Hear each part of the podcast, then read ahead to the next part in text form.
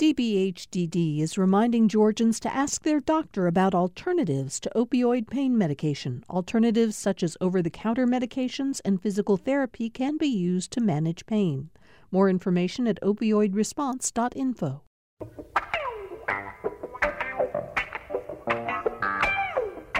We're coming to you live at 2 o'clock uh, this afternoon for a special edition of Political Rewind. I'm Bill Nigut. We wanted to be here with you uh, for the live show because uh, there are developments happening here in Georgia in terms of the election returns, as well as in Washington, D.C., where uh, Congress is uh, going through what is supposed to be a pro forma uh, ritual of uh, ratifying the electoral college votes. It has not turned out that way. We knew that a, a while ago now uh, that there were going to be objections. We're going to talk about that in a little while, and and I think is because of that.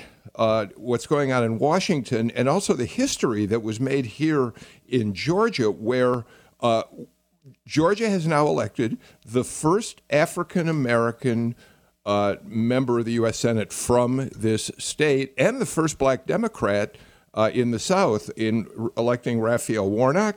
Uh, Jon Ossoff, uh, who is um, uh, Jewish, would become, I believe, I, would have to go back to Reconstruction to be sure of this, but I think very likely the first Jewish uh, senator who is a, a, appears to be on the road to being elected uh, to the uh, Senate as well. So all of that is historic uh, uh, history. It is it is fodder for history.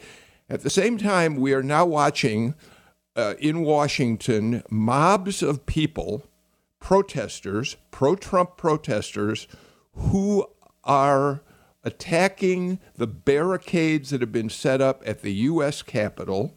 They are clashing with Capitol Police and I assume other uh, law enforcement from other branches uh, who are trying to fend them off.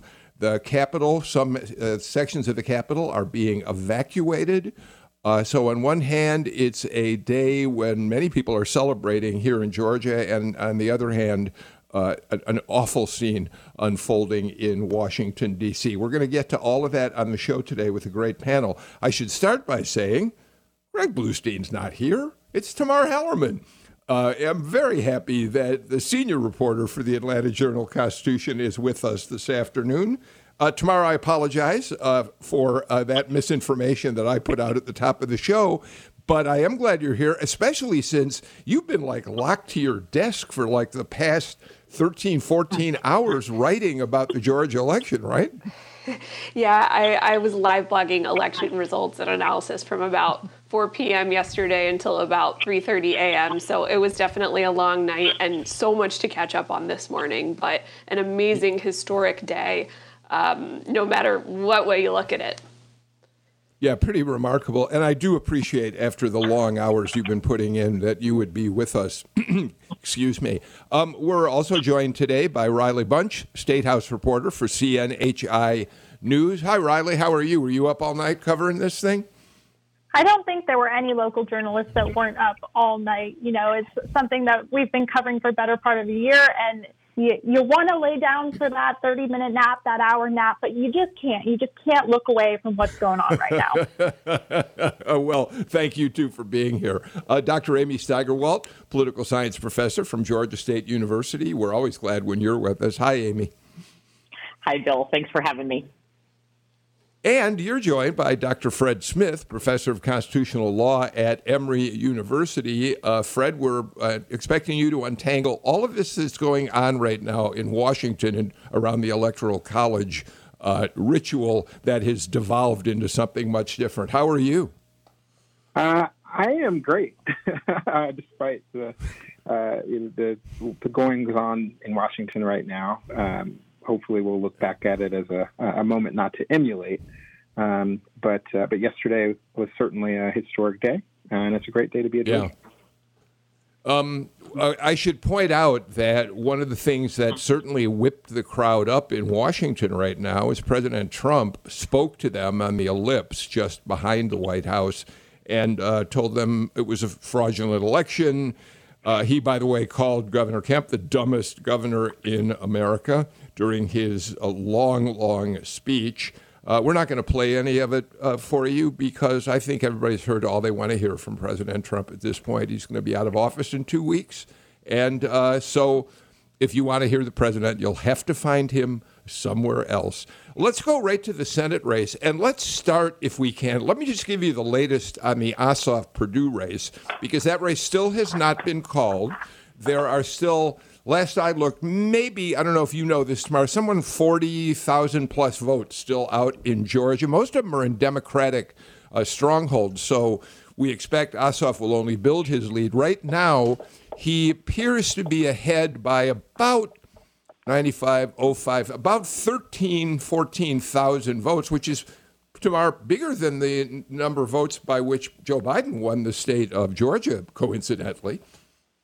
Yeah, definitely. And we've seen not only Ossoff declare victory, but we've also seen a, a, slew of Democratic leaders circle their wagons around him.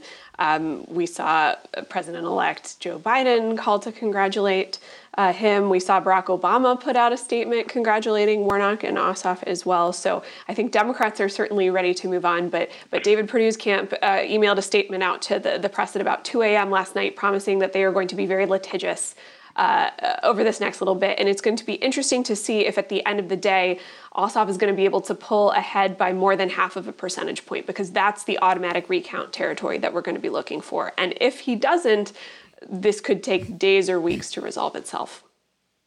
Yeah, uh, Amy, it, it, there is very little reason to think that Ossoff will not eventually, whether it's uh, after a recount, after litigation, uh, be seated in the U.S. Senate, right? I mean, the votes are definitely there for him at this point to win the race. Yes.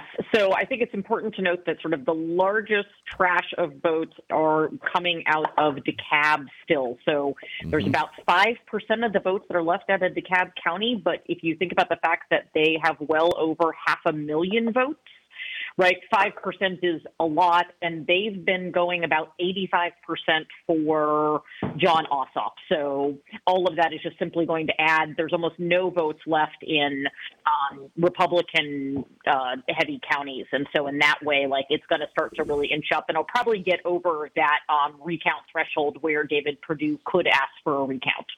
Um, Okay, uh, you think it will be more than up half a percentage point victory for Ossoff, huh? I, when all of the votes are in, I do. I, I think it probably is going. That, that's what the numbers look like. Is that it's probably going to be 0.5, 0.6 uh, when all is said and done.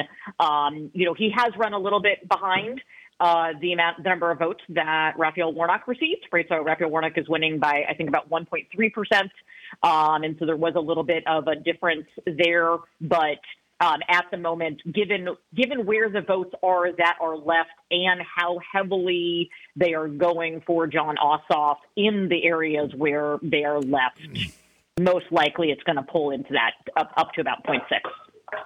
And that's a dynamic I really want to talk about, Amy, because it, mm-hmm. it does seem like there was a notable number of voters who potentially split their ticket between David Perdue and Raphael Warnock. Either that or mm-hmm. they voted for Warnock and, and didn't vote for Perdue. But when you look at, at the differences, um, you know, that, that Warnock got over Ossoff and that Perdue got over Loeffler, that mm-hmm. they pretty much mirror each other, about 18,000 votes difference.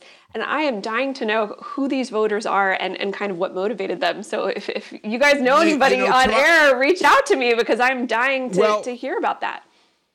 Riley, I'll bring in you into this, but let me just tell you that this morning uh, on the show, uh, Andra Gillespie uh, talked about this, and in fact, she went looking very specifically at counties and precincts across the state to see if she could figure this out. And of course, the first place she looked, Riley, was Chatham County, which is Raphael mm-hmm. Warnock's home, where you might expect he would uh, outdraw uh, Jon Ossoff. But she said it wasn't, she said it really looked like it was just sporadic across the state, and she couldn't find a pattern, although she acknowledges there may be one developing as you look deeper in it. Riley?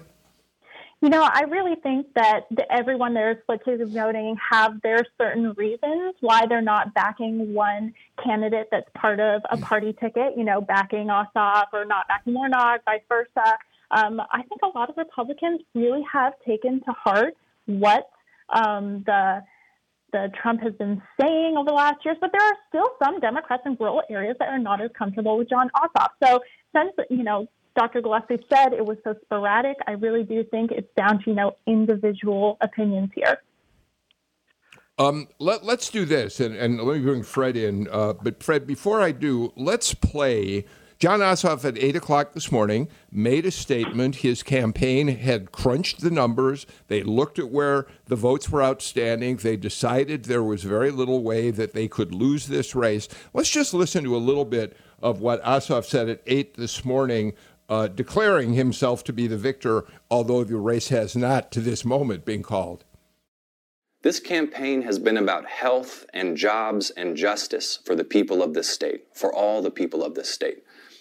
And they will be my guiding principles as I serve this state in the U.S. Senate, ensuring that every Georgian has great health care, no matter our wealth.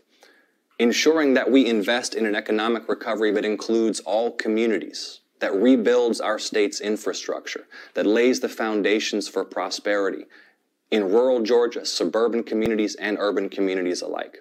And securing equal justice for all following in the footsteps of leaders who have departed us in this last year, like Congressman John Lewis and C.T. Vivian. Fred, I picked that section of what Ossoff said this morning. He talked for about five and a half minutes because I think it's emblematic of the difference between the way uh, Loeffler and Perdue ran their race and the way uh, and Warnock ran theirs, and apparently voters approved of the latter. Ossoff actually talked, as did Raphael Warnock, about issues, about what they wanted to accomplish in uh, if they were elected to the Senate. Whereas we know that the Republican campaign um, was primarily a negative campaign uh, attacking the Democrats for being radical uh, socialists. Fred. Sure, right. So, I mean, I can tell you what the theme was for Reverend Warnock and what the theme was for Jon Ossoff, which happened to be the same theme, uh, which was jobs, health, and justice. I could articulate it because they did. Uh, and that's an affirmative message, uh, and one that I think uh, kind of resonates with a lot of voters across the state um, and appeals to a, a, broad range of constituencies uh, as the nation recovers from this pandemic, uh, as people are suffering economically. Um, and as we uh, continue to heal uh, from uh, and engage in racial healing um, and in the aftermath of, uh, of the events of this past summer. Um, and so, yeah, it's an affirmative message. Uh, whereas on the other side, um, you know, every, when I think about Kelly Loeffler and I think about her messages, the first words that come to my mind are radical liberal, radical liberal Raphael Warnock. That was her theme, right? Um, and at some point, that started to become uh, David Perdue's theme, even though he wasn't even running against uh, uh, Raphael Warnock. Um, and so, no, there there was a, a significant difference in the messages, uh, and often uh, hope prevails over fear, and to, this appears to have been no exception to that. Amy. Um, I do think one thing that is important is to remember that in many ways, David Perdue, right, it's sort of not surprising that he would do a little bit better in the runoff, given that he almost won the last time, right? It was only because he got barely under that 50% plus one threshold that this even went to a runoff. Um, and so, in many ways, there was ground that had to be uh, made up. And he, going into that race and going into the runoff, also had uh, one of the highest statewide approval ratings in the state, six years, right, of incumbency advantage, in particular, right, helping people do things that they needed help with, right, calling his community, all of that. And so it's sort of not surprising that we might see that and a little bit of drop off there. Um, we also knew that there was some number, for example, of Biden Perdue voters in November, right? So I think one real question was going to be for that group, what did they do? How did they um, react to this. And I do think that even though um, Perdue and Loeffler ran together, that Loeffler, I think, definitely seemed more the face of the um, total fealty to President Trump. Certainly, she was uh, running uh, more divisive ads, ones that had very prominent sort of racial overtones and attacks, for example, on the black church. And it may be that people were also able to kind of separate those two out, and like that was a sort of a step too far to vote for her, even if they were still able to vote for Perdue. Um, let me interrupt uh, just for a minute uh, because we're following two stories at once. We're following the outcome of our two Senate races here, waiting to see what happens with Ossoff, while we're watching Washington. And um, Amelia just sent me a tweet that came from someone who is in the Capitol right now who says, and has a photograph of it protesters have now breached the United States Capitol. Tamara, you know this building well. They are outside the Senate chamber. Now, from the photograph, we can't see how many there are, but the fact that protesters are now in the U.S. Capitol at the doors of the Senate is a staggering notion that suddenly makes us feel like we're living in a dystopian nightmare. Yeah, it's it's a really staggering thought. And remember, this is a building that's crawling with Capitol Police. Every major entrance has a has a man with a machine gun in it. And I, I realize that they're they're not going to ever want to use those machine guns, but it, it puts them in a really perilous place. And especially um, someone like Mitch McConnell, who only about an hour ago took a pretty amazing stand on the on the Senate floor, where he finally said, you know, this is enough. If we object to these electoral college uh, certification votes, democracy will quote enter a death spiral. And so this is a tough moment for him, right? He's he's made a gamble over the last 4 years and really stuck by President Trump's side, but but we've seen him in the last couple days start to kind of pivot and turn to what life is going to look like under a Joe Biden administration. Uh, but at the same time, you're not going to want to beat up these these you know Trump protesters. So so what do you do? But that's a terrifying thought. I've worked on the Hill for almost ten years, and and nothing like that has ever happened.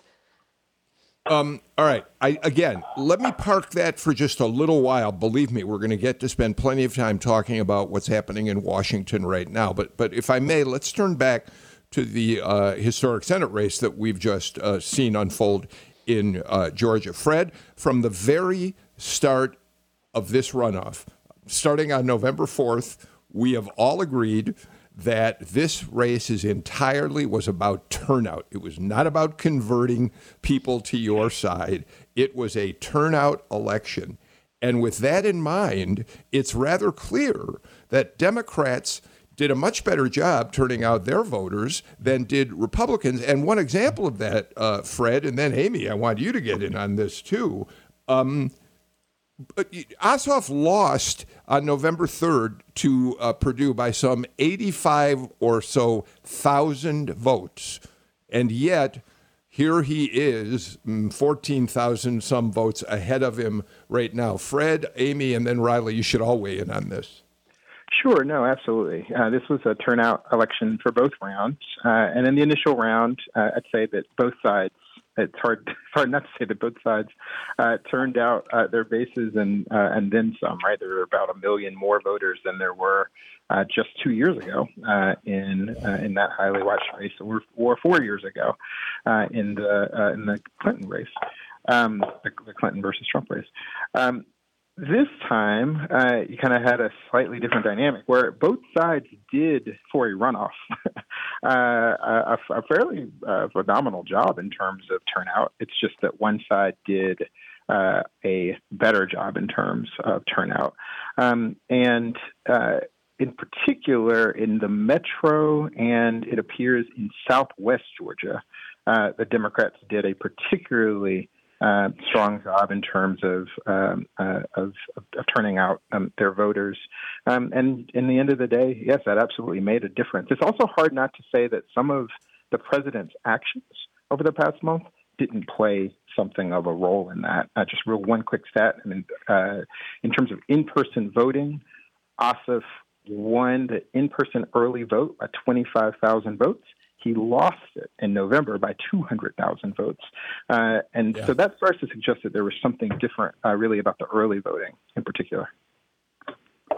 Definitely. So the turnout efforts for this were phenomenal. I mean, going into this, one of the things that we knew is that for the past two decades, that the Republicans had um, an extremely robust runoff turnout mobilization effort already in place. And one of the big questions was going to be could the Democrats really sort of recreate during the runoff what we saw during the November election, especially because they had brought a lot of new voters into the fold? And the answer was yes. So, you know, some of the really important numbers that came out of this is, for example, there were over 100,000 new voters that voted in the runoff that did not, in fact, vote in uh, the November elections. What we also saw were, I mean, sort of high turnout really across the state. This is one of the highest turnouts that we've seen in a runoff really ever.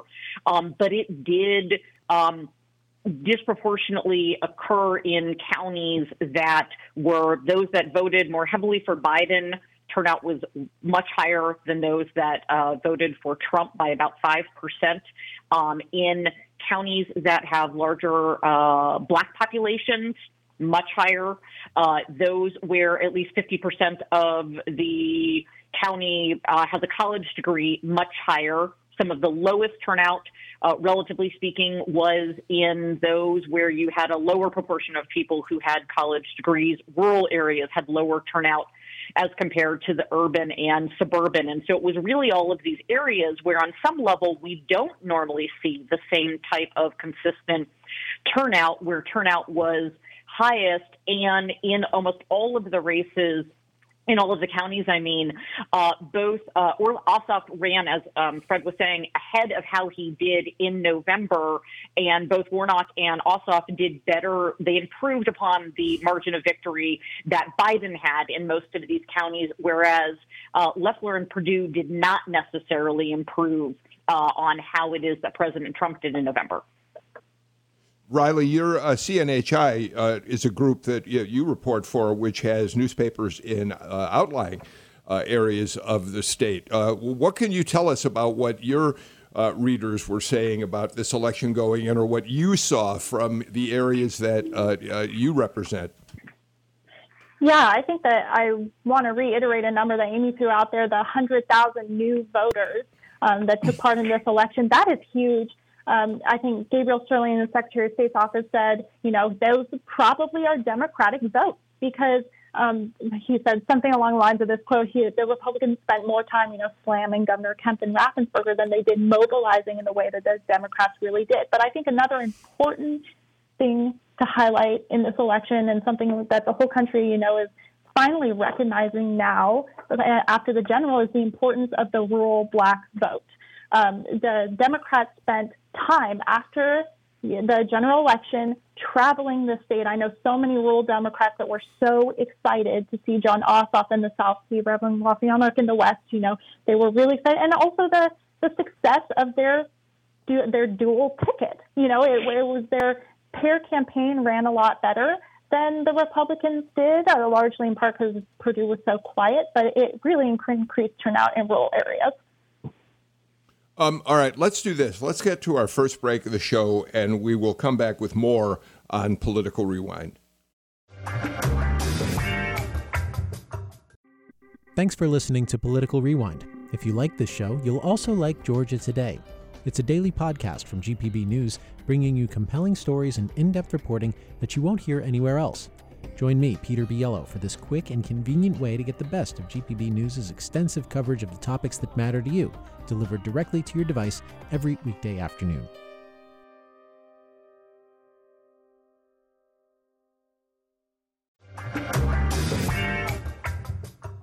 Riley Bunch, Tamar Hallerman, Fred Smith, and Amy Steigerwalt are with me. Um, so, panelists, I, I really was hoping we could talk maybe about Washington a little bit later in the show because there's still an awful lot to unpack on the Senate race. But it, right now we have to keep giving you updated news um, because it's it's um, un- incredibly distressing. Um, according to uh, news sources, the Senate has entered into a recess. They were there uh, debating the first objection to uh, the Electoral College uh, uh, result in Arizona. Arizona was the third state on the roll call. Um, Alabama, Alaska, the, uh, the, the electors were approved uh, by the bodies, the Senate and the House, in joint session. Arizona came up, and as we expected, there was an objection to accepting the electoral votes from Arizona, and the two bodies, the Senate and the House, are required then to go back into individual sessions, debate for up to two hours why they should or should not accept the uh, electors uh, from Arizona. And we're going to see this happen all day.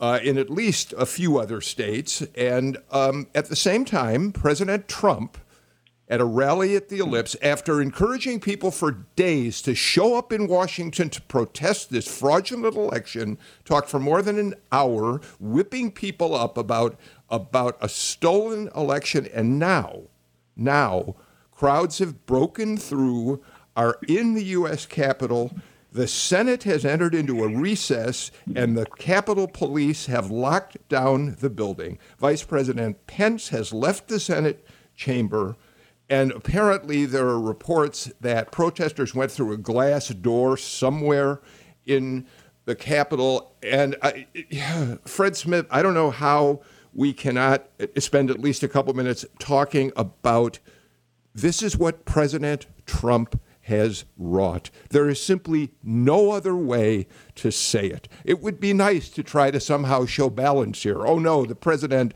doesn't encourage this sort of behavior, but this is his doing. No, it absolutely is, right? Uh, you know, I wanted to, I want to started the show being optimistic, and already 30 minutes in.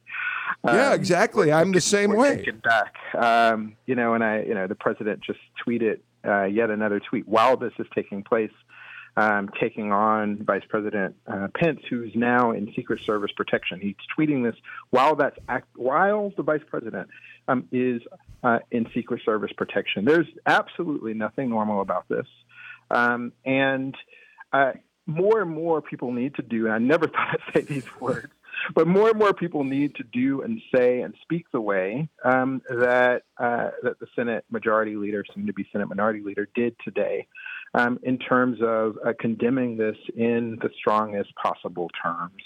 Um, and you know, this is not there. There is no. We, we stop with the whataboutisms and the false equivalents. Um, and uh, you know, this it's looking this this looks if this were happening in any other country, we would call this an attempted coup. That's the language we would use. Um, and you know, that's that's that's those are big words, and uh, we want to be cautious about using them. But if I saw it happening anywhere else, those are the words I would use. Um, and so. We, yeah, so so uh, so so yeah. So I mean, actually, actually, I will let you interview because I have nothing to say that's hopeful right now about this, these particular acts.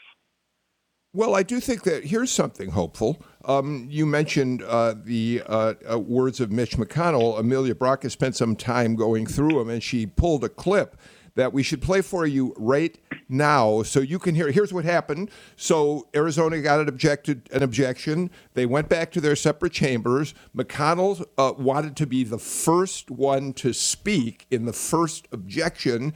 He got that uh, uh, right, of course, as the majority leader for the time being. And here's a little bit of what he said. Every election, we know, features some illegality and irregularity, and of course, that's unacceptable. I support strong state led voting reforms.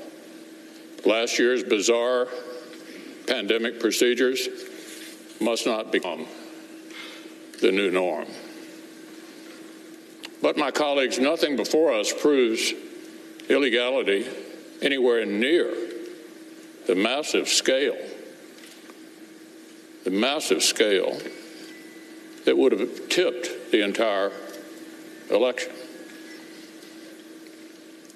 Nor can public doubt alone justify a radical break when the doubt itself was incited without any evidence. The Constitution gives us here in Congress a limited role. We cannot simply declare ourselves a national board of elections on steroids. The voters, the courts, and the states have all spoken. They've all spoken. If we overrule them, it would damage our republic forever. Tamar, um, first of all, we know that Joe Biden, at the end of all this, will be declared the winner of the presidency. He will take office on January 20th. But you've dealt with McConnell. You've covered McConnell. When you hear those strong strong words coming from him, especially after he has been so solicitous of President Trump for four plus years, what are your thoughts?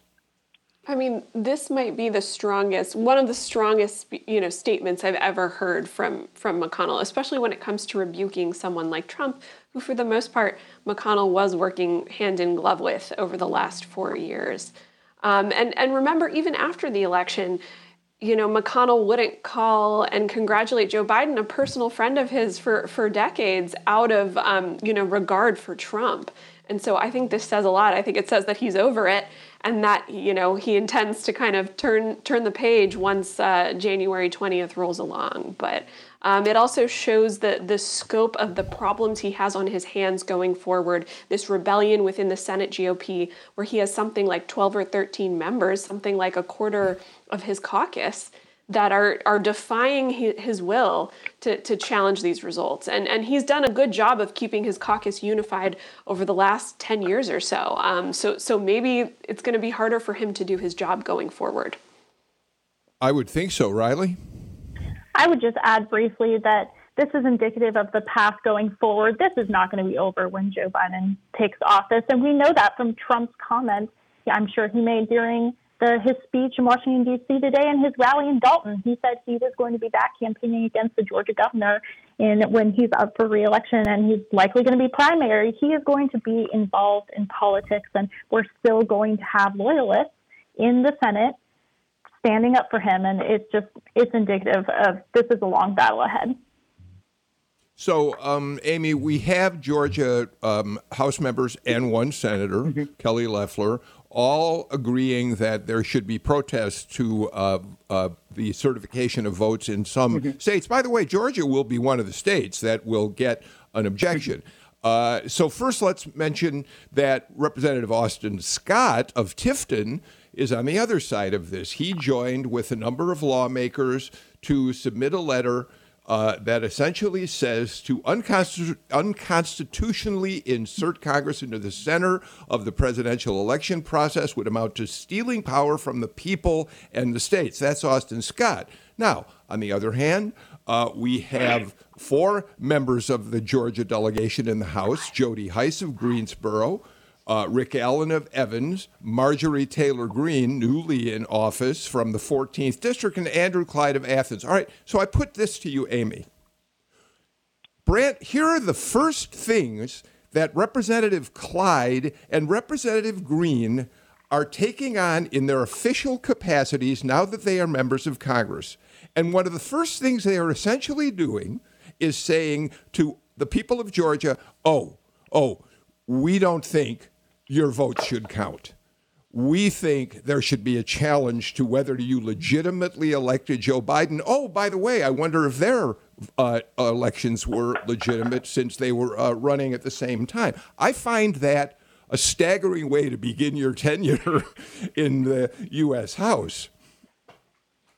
I think that's a terribly good point, and we actually saw that objection being raised by one of their Republican counterparts, who raised an objection actually to seating any of the members who uh, in the House who had already signed on suggesting um, that different um, states of electors should be thrown out because the obviously they were all elected on the same ballot using all of the same procedures, and if in fact the presidential race has flaws that are large enough to suggest that they should be thrown out. It would also suggest the same for those who were elected to Congress as well. And I think it also shows sort of the concerns that are going on here, right? It is one thing, um, as we have seen in, in years past, where admittedly there have been objections raised for knowingly uh, symbolic reasons to bring attention to issues this is different in kind, right? They are suggesting that this is not, in fact, meant to be symbolic, but that they, in fact, want to not certify the votes. They are suggesting they want to do enough such that they can change the outcome of the election. And I think that that's where the difference is, right? We either believe that we are going to follow uh, the rules and procedures that are set out. Um, we either believe in sort of the 10th Amendment and the idea that the states are in charge of the issues that in ter- determining these their own internal procedures, and also that if they certify their procedures, that they're going to be relied upon, um, or we don't. More broadly, um, we like to say that we are a nation of laws, right? A nation of laws, not of men it's times like this where we're reminded that laws require people to, in fact, follow them and enforce them and respect them, that it requires us to want to adhere to the values that we see. And this is, in fact, unprecedented in the sense that, in all accounts, this was one of the best conducted elections that has taken place in a very long time, right? Particularly in the state of Georgia. And so that makes sort of the um, continuing allegations of broad malfeasance harder to stomach, especially in Georgia, where we've seen the votes now be counted right in the November election three different times, all publicly, and they reaffirmed what the results were. All right, uh, Tamar, uh, let me t- uh, just give you some. Uh, uh, there's a, another development. There is a further escalation. Um, okay. Uh, our good friend and your colleague, Tia Mitchell, your Washington correspondent, is at the Capitol. She just tweeted that members of Congress are now putting on gas masks. So are members of the media. Tear gas has been dispensed in the rotunda tomorrow, in the rotunda of the United States Capitol.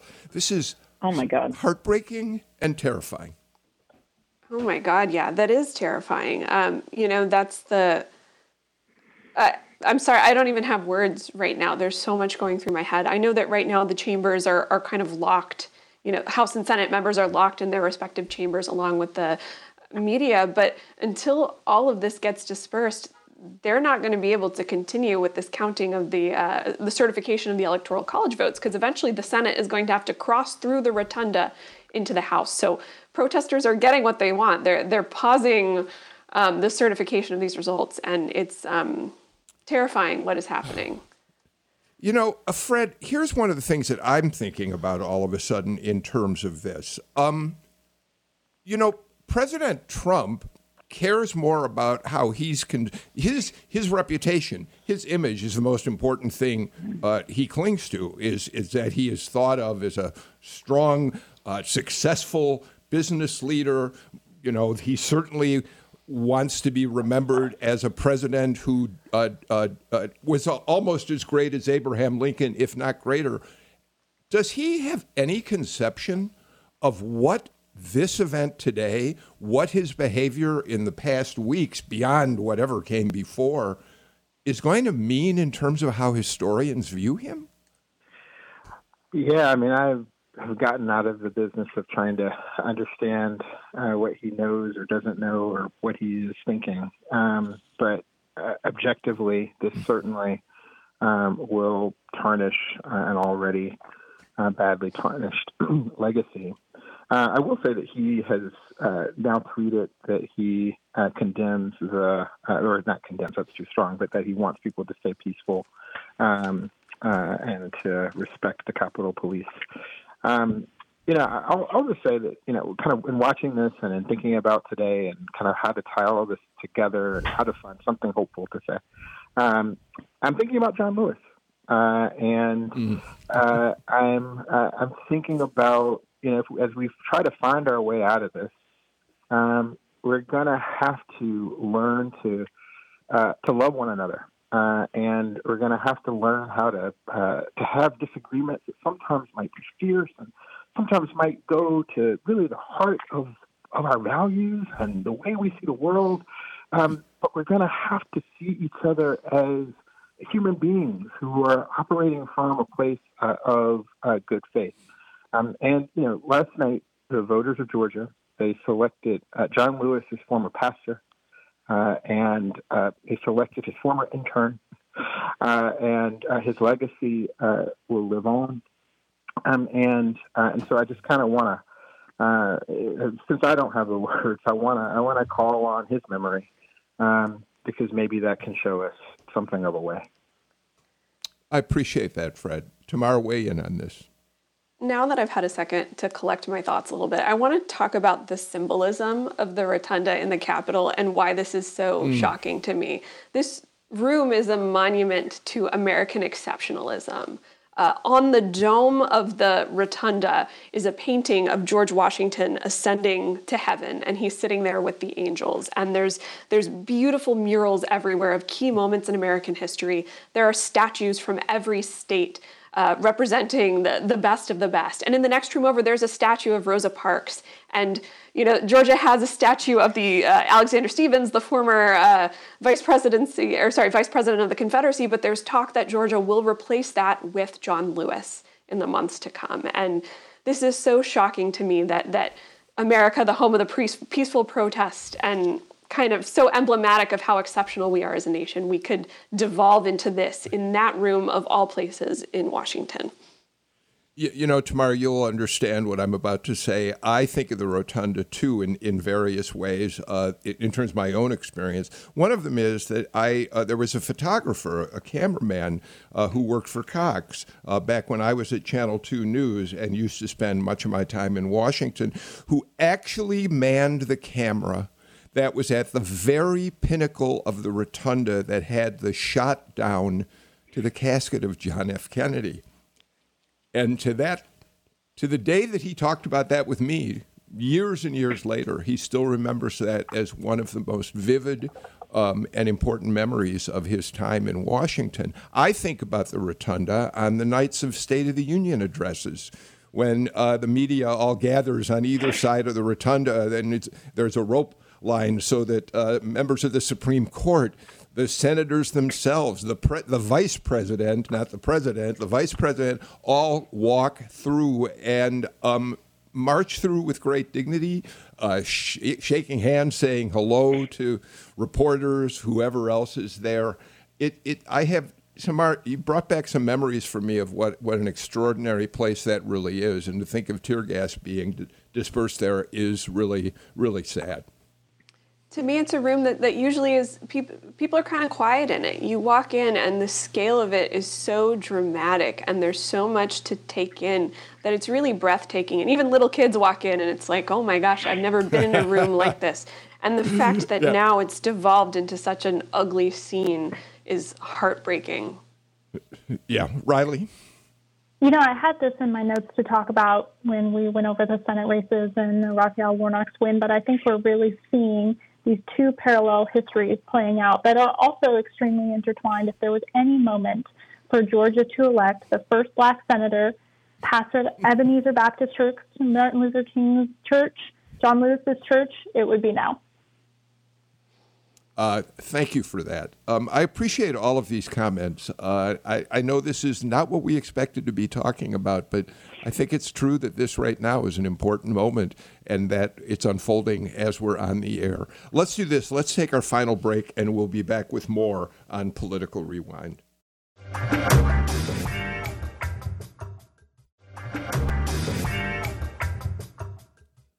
Fred Smith, I know that you uh, tweeted this morning. Uh, Amelia Brock pointed out to me that you tweeted about the John Lewis relationship to Raphael Warnock and to Jon Ossoff, and it went viral. You were uh, your your tweet went far and wide, and you said you're looking for some positive uh, uh, news, some positive developments in the midst of what's turning out to be a very difficult afternoon. Well, here's here's an example.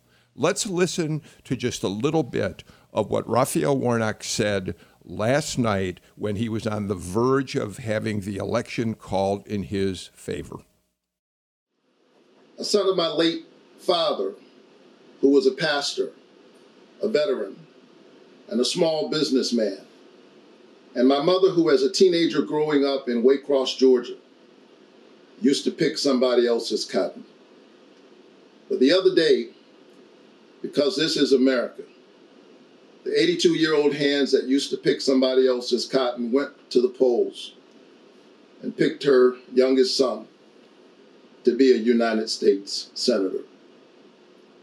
So I come before you tonight as a man who knows that the improbable journey that led me to this place in this historic moment in America could only happen here.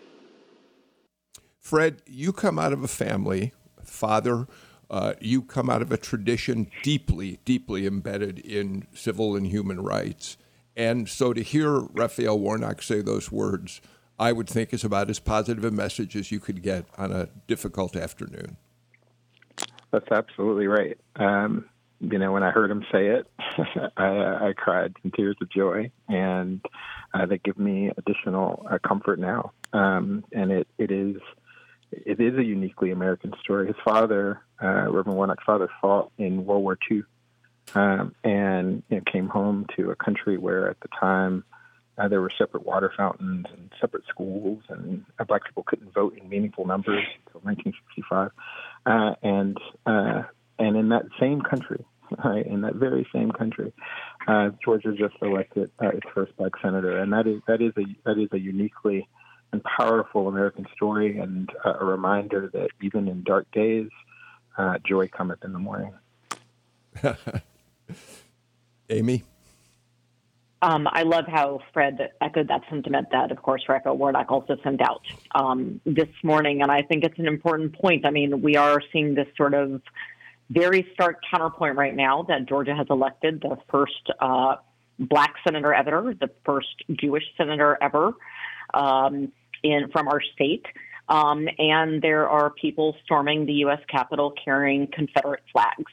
And so it really kind of puts on stark display what are the sort of two different visions that at least some groups are um, holding on to here and how it is that we will um, respond to this. And so I am, I, I want to ma- remain that optimism that storming of the Capitol and this type of reaction is not who we are, that everyone is going to um, remain safe. But I'm I'm scared right now because I don't know what to do with this. I don't know what to do with a president who appears to be encouraging this type of behavior, regardless of what side you're on, and it's scary.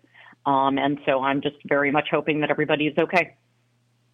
Sam, um, you just sent me a text about an escalation that's taken place. If I'm, I'm glad to report it. Except, what's the source? All right, then, then we won't. There, all right, uh, there, there are some rumors that the situation may have escalated in the Capitol, but I, I, I really don't want to report it until we know for certain because uh, it's even more alarming. Um, I apologize. I, I, I, the only way I can do this is on, on the air with Sam, uh, but I apologize. I'm not trying to uh, uh, tease you in some way. Um, all right, let's go back. Uh, oh, by the way, at, as soon as we're off the air at three o'clock, NPR is going to pick up with special coverage of exactly what is happening in real time at the U.S. Capitol uh, right now. And uh, so you'll want to stay tuned, I'm sure, uh, for that. But, but look, let's go back to where we started today uh, thinking about the fact, Riley, the state of Georgia now appears to be on the verge of sending two Democratic uh, senators to uh, Washington. And um, uh, we know that uh, Warnock has already been declared the winner. Ossoff is on the verge of being declared uh, the winner. And um, it's hard to, you know, it's a huge story for Georgia where for years Democrats have been saying they're on the verge of taking uh, a, a, leadership roles here. Um, but we become one of the most important stories in the country because the Senate will now be majority Democratic. You're absolutely right. You know, everyone in Georgia has been saying we've seen this coming. Uh, we've seen it coming for years and years and years with mobilization efforts, especially in, in new voters, minority communities. Like I mentioned earlier, the the power of the black vote that really hasn't been recognized up until now at the, the height that it should have been. Um, but sending two Democrats, it really goes to the message that they've been campaigning on this entire time, you know, this quote unquote new Georgia, new South. Um, and there is a lot of Georgia, you know, that it, it will remain the same. Um, it's pretty purple still. Um, we can see that with uh, our Republicans won a lot in our state house. They took majority of seats in our state house. But now Georgia has the opportunity to shape Biden's upcoming presidential administration and the policies that are going to be pushed forward. And it's it's pretty crazy to think about. Yeah, Amy, it is not as if we're not going to still have gridlock. We are going to have gridlock in, in some cases. Um, it is not as if uh, Biden's going to get his way on everything. Uh, but, but uh, the two Democrats from Georgia will certainly enable him to perhaps to pursue a more aggressive agenda um, uh, and give him some room uh, to uh, maneuver. And, and um, with the very little time we have remaining, just weigh in on that very quickly. Um, so, two major things that this means will be much easier for Biden. Number one, getting all of his nominees to various executive positions in the cabinet confirmed, as well as getting judicial nominees confirmed. Um, what is going to be a bit more difficult, of course, are policy debates because the filibuster still exists, but that's on the table as well. But nomination confirmations are sort of a huge issue, and that will be now smoothed along. Um, Tamara, we are virtually out of time, but we do now have some confirmation of what I was a little nervous about talking about. Apparently, uh, there are um, shots have been fired in the uh, House chamber. Uh, NPR is going to have more to say about this in the next few minutes, of course, as they come on with their special reporting. Uh, but that's a difficult way to end our show today. Nevertheless, we have to stop here. Tamar Hallerman, Riley Bunch, Fred Smith, Amy Steigerwalt, I do appreciate on a very difficult day that you all found some way to say at least some things uh, that give us hope and some inspiration. Thank you for being here. Let's go to NPR. In the meantime, take care, stay healthy, wear a mask, and let's hope for a better future.